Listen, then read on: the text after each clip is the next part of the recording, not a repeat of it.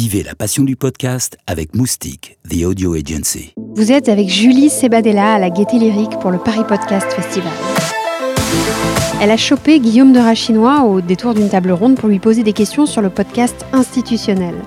On vous promet un effet waouh. Paris Podcast Festival, les coulisses. Bonjour Guillaume de Rachinois, vous êtes le directeur de Moustique The Audio Agency.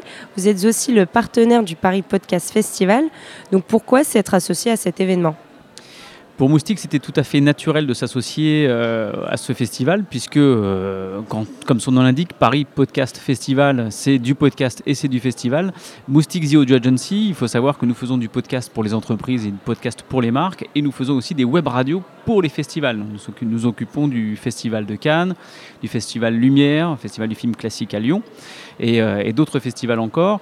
Donc pour nous, c'était complètement naturel de pouvoir faire profiter aux personnes qui n'ont pu se rendre à ce festival, de pouvoir un peu leur faire sentir ce qui s'est passé pendant ces trois jours du 19 au 21 octobre. Euh, les podcasts natifs explosent depuis 2-3 ans, donc selon vous, pourquoi maintenant? Selon moi, il y a trois facteurs concomitants qui ont fait exploser les podcasts. C'est euh, le premier facteur, c'est le téléphone portable. On a des téléphones qui nous permettent d'avoir la capacité d'accueillir de plus en plus de fichiers. Euh, avec une donnée qui est de plus en plus élevée. Donc on a des, fichiers qu'on peut télécharger, c'est bien le podcast. Hein. Le podcast, on télécharge ça sur son mobile. Euh, le deuxième facteur, c'est que, bah, c'est tout bête, mais il y a eu une accessoirisation du casque. Euh, il y a 3-4 ans, on a commencé à voir euh, pousser des casques sur les épaules de tout le monde, euh, des casques de plus en plus gros. Donc les gens écoutaient d'abord leur musique, leurs titres, et qu'ils téléchargeaient sur leur portable, encore une fois, les albums, et ensuite, eh ben, comme ils avaient le casque sur les oreilles toute la journée ou sur les épaules, il a, fallu bien se divertir aussi avec des, contenus qui étaient d'information ou de divertissement. Et donc je pense que c'est aussi grâce à ça qu'a complètement émergé le podcast euh, au départ un podcast de replay, le podcast de radio, et puis maintenant le podcast natif. Et le troisième facteur qui a fini de compléter euh, ce triptyque, c'est que les euh, plateformes de streaming musical qui au départ faisaient de la musique, on parle de Deezer, de Spotify, maintenant intègrent également les podcasts natifs, les podcasts de replay des radios tout ça pour devenir le seul et, la seule et même plateforme pour accueillir et la musique, les radios, les replays de radio et les podcasts natifs aujourd'hui. Donc pour moi, ce sont ces trois facteurs qui ont fait qu'on parle de podcast et d'explosion du podcast. Parce que le podcast en lui-même ne date pas d'aujourd'hui. En fait, il y a 15 ans, Arte Radio a commencé à faire du podcast et le fait très bien. Euh, le Collège de France a été euh, aussi les premiers à faire du podcast euh, d'information et d'apprentissage.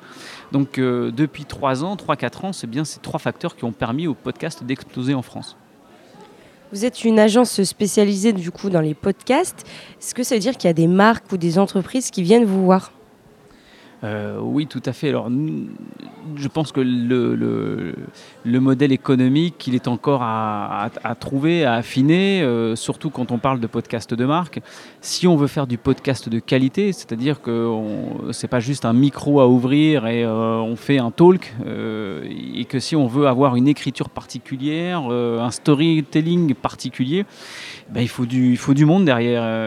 sur France Inter, par exemple, il y, a des équipes, il y a des émissions, ce sont des équipes de 10 personnes. Euh, si aujourd'hui on veut faire un podcast qui, euh, soit de qualité, bah, il faut payer les gens. Donc euh, il n'y a pas 36 manières de financer cela. C'est soit les entreprises, soit les marques. Donc les entreprises, c'est du podcast pour donner la parole aux collaborateurs et donner la parole aux managers faire en sorte que ces gens se parlent, incarner un peu des visions d'entreprise. Ça, c'est la, première vocation euh, de la radio d'entreprise. On, parlait de radio d'entreprise, maintenant on parle de podcast dans les entreprises, mais c'est bien ça euh, euh, l'enjeu du, du, podcast d'entreprise. Et les podcasts de marque, ben, euh, c'est de créer une histoire autour de, la marque, de créer un storytelling pour pouvoir faire vivre les produits qu'on veut promouvoir. Mais euh, voilà, après, il faut éviter de tomber dans les, dans les travers euh, de la publicité dans les podcasts, par exemple. Paris Podcast Festival, les coulisses.